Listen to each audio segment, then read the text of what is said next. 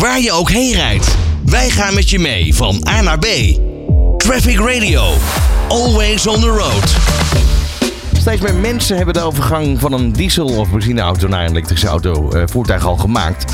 Um, en ja, dat mag ook wel, want we krijgen natuurlijk zero-emissiezones straks vanaf 2025. Toch dreigt de overgang naar, uh, van fossiele brandstoffen naar full electric een flinke vertraging op te lopen. Door onvoldoende capaciteit op het elektriciteitsnet. En de vraag is natuurlijk, hoe zit het precies? Ik ga hierover in gesprek met Edward Hendriksen van Overmorgen. Edward, goedemiddag. Ja, goedemiddag. Ja, um, even de, dan de, de vraag. Ik kan me nog heel goed herinneren. Ik denk dat het ongeveer 2012, 2013 was. Toen reed ik met een omgebouwde Golf, uh, Volkswagen Golf Stationcar van Essent rond in Amsterdam. Om daar um, zeg maar de demonstratie mee te maken van een van de eerste elektriciteitspalen uh, en oplaadpalen in Amsterdam. Inmiddels is er een heel netwerk uitgerold. Maar we lopen dus tegen heel wat grenzen aan als het gaat over de, de mogelijkheid uh, ja, van het stroomnet. Hoeveel op, openbare stopcontacten uh, moeten er nog bij de komende zeven jaar? Nou, er moeten, er moeten nog fors wat palen bij inderdaad op 2030. Uh, onze prognose is van 400.000. Uh, dus het is nog, dat is nog een forse opgave. We lopen weliswaar als Nederland, zijn we wel een van de koplopers wereldwijd. Ook in de, in de opschaling van, van elektrisch vervoer. En ook het aantal elektrische voertuigen is de afgelopen jaren, met name de afgelopen twee, drie jaar, heel hard gestegen. Uh, maar goed, als dat door gaat zetten en uh, het wellicht misschien nog wel sneller gaat uh, dan om een bepaald niveau van adoptie te bereiken dan zelfs 2030, ja, dan moeten we fors aan de bak. En ja, dan moeten er dus veel openbare laadpalen bij komen. Ehm, om, om, om, om, die behoefte, om in die, in die te voorzien. Ja, ik kan me nog herinneren, namelijk afgelopen jaar stond bij mij in de straat een oplaadpaal. Uh, keurig netjes geïnstalleerd, uh, bestickerd ook met de afzender. Helaas is deze paal voorlopig nog even buiten gebruikt. Dat heeft ongeveer een half jaar geduurd. Dat had alles te maken natuurlijk met de capaciteit van het stroomnet. Uh, als dat per paal gaat op deze manier, dan ga je het natuurlijk nooit redden. Wat, wat gaat er op dit moment gebeuren? Is het nog wel realistisch? Is natuurlijk de vraag. Ja, er zijn eigenlijk uh, een aantal zaken die nu de, ja, de groei die laadpalen een beetje belemmeren. Dat is enerzijds, het is misschien nog wat belangrijkste, is ook gewoon personeelstekort bij, uh, bij, bij, uh, bij laadpalenleveranciers, installateurs van die laadpalen. Maar ook bij gemeentes die de vergunningen uiteindelijk moeten, moeten verstrekken om laadpalen te plaatsen in, in woonwijken, in, in de stad.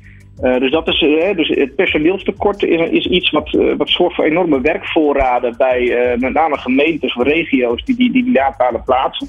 en daarnaast speelt in toenemende mate het probleem van het energienet en de netcongestie daarop. En die is in bepaalde regio's, die staan eigenlijk op, op donkerrood. Daar kan eigenlijk gewoon geen laadpaal meer bij. Maar er kunnen ook bij wijze van spreken geen, vrijwel geen woningen of scholen of, of andere um, uh, zaken worden aangesloten die, die stroom nodig hebben. Dus ja, dat, dat, is gewoon een, uh, dat begint een steeds groter probleem te worden. En ook, ook laadpalen gaan, uh, gaan inderdaad hiermee te maken krijgen. Dat, dat kan de, de uitrol, de verdere toename van het aantal laadpalen wel, wel steeds meer gaan belemmeren inderdaad. Ja, dan kan ik me ook nog de, discussie herinneren die hè, laat staan van dat dit probleem is opgelost. Ook de, de, discussie is rondom hoe lang mag een auto aan een laadpaal staan. Hè? Want als iemand ja. op vakantie gaat maandenlang, schijnt dat hij aan een laadpaal moet blijven staan omdat het anders niet goed is voor de accu. Uh, misschien moet je me corrigeren, maar dit, dit soort verhalen zijn natuurlijk ook, uh, ja, doen de ronde.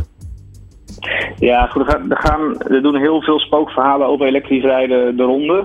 Uh, kijk, uiteindelijk uh, hoeft een auto um, maar een, een x aantal uur, tussen de 4 en 8 uur gemiddeld aan een uh, reguliere lader te staan. Dus het zijn de palen die staan op straat of die veel mensen op een oprit, oprit thuis hebben staan voordat zo'n auto weer volgeladen is.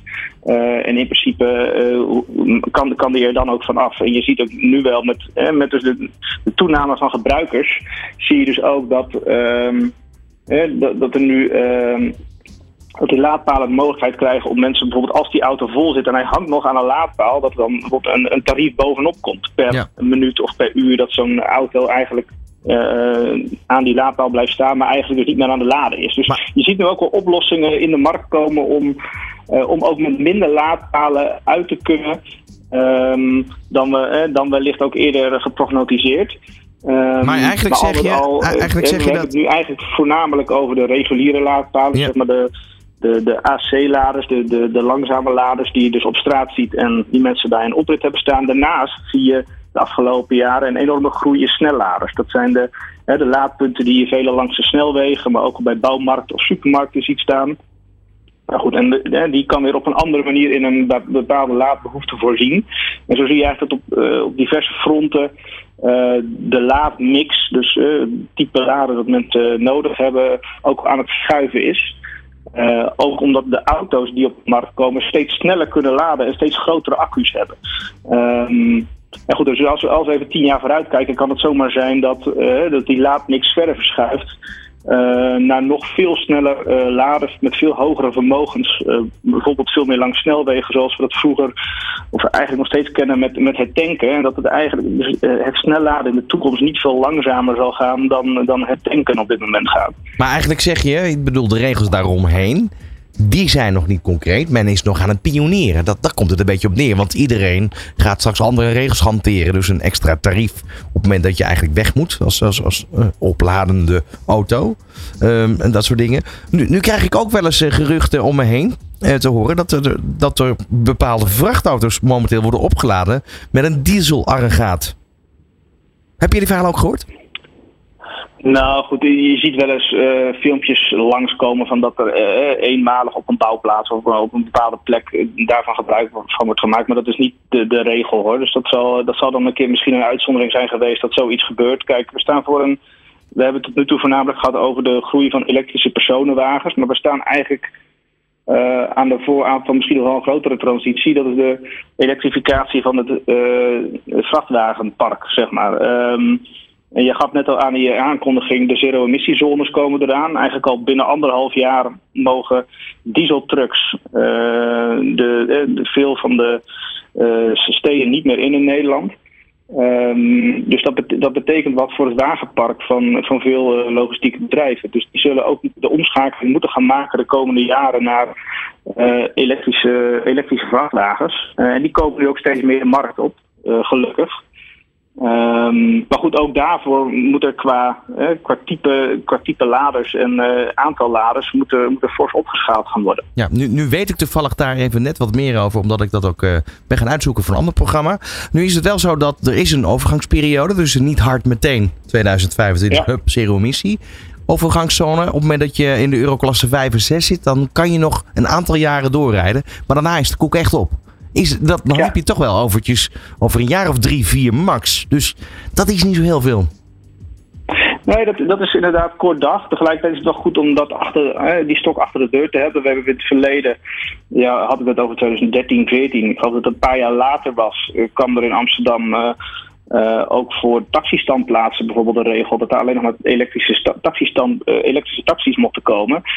Uh, per 1 januari, ik geloof 2017, 2018. Maar ik geloof dat in de maanden daarvoor reed nog bijna geen enkele taxi met, een met elektrisch voertuig. Maar op 1 januari stonden ze allemaal netjes in een elektrische taxi opgelijnd bij Centraal Station en op andere plekken. Dus uiteindelijk als, de, als, als die als die regels maar ook echt gehandhaafd gaan worden en mensen weten dat het ook echt gaat gebeuren, dan zullen bedrijven wel tijdig in actie komen uh, om, om ook die voertuigen en ook desbetreffende laadinfra aan te schaffen.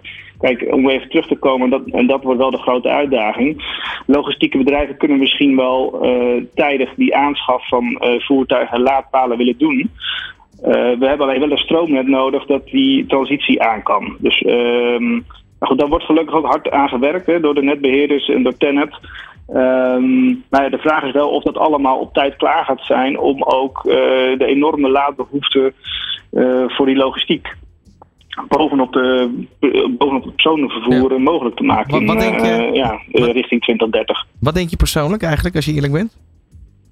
Nou ja, goed, ik denk dat, we, ik denk dat het mogelijk is. Hè, want we kunnen ook met heel veel creatieve oplossingen door op bepaalde momenten al dan niet mensen toe te staan om te laden. Uh, we hoeven echt niet allemaal tegelijkertijd als we s'avonds uit ons werk komen de elektrische auto aan te koppelen. Dat kan veel meer gespreid en zo kunnen we dat ook met in de logistiek zouden we dat ook kunnen doen.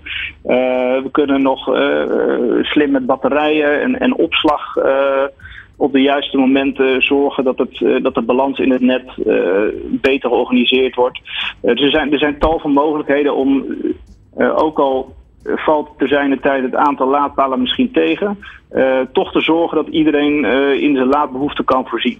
Dat houdt niet alleen maar eh, vast aan het aantal snelladers of, of gewone laadpalen die we gaan plaatsen. Al met al eh, veel werk aan de winkel. Ehm, maar uh, ja, het eind is nog niet gezicht. En volgens mij gaan we er nog veel meer over horen. En veel meer over discussiëren en bespreken, denk ik. Edward Hendriksen van Overmorgen, dankjewel voor nu. Waar je ook heen rijdt, wij gaan met je mee van A naar B. Traffic Radio. Always on the road.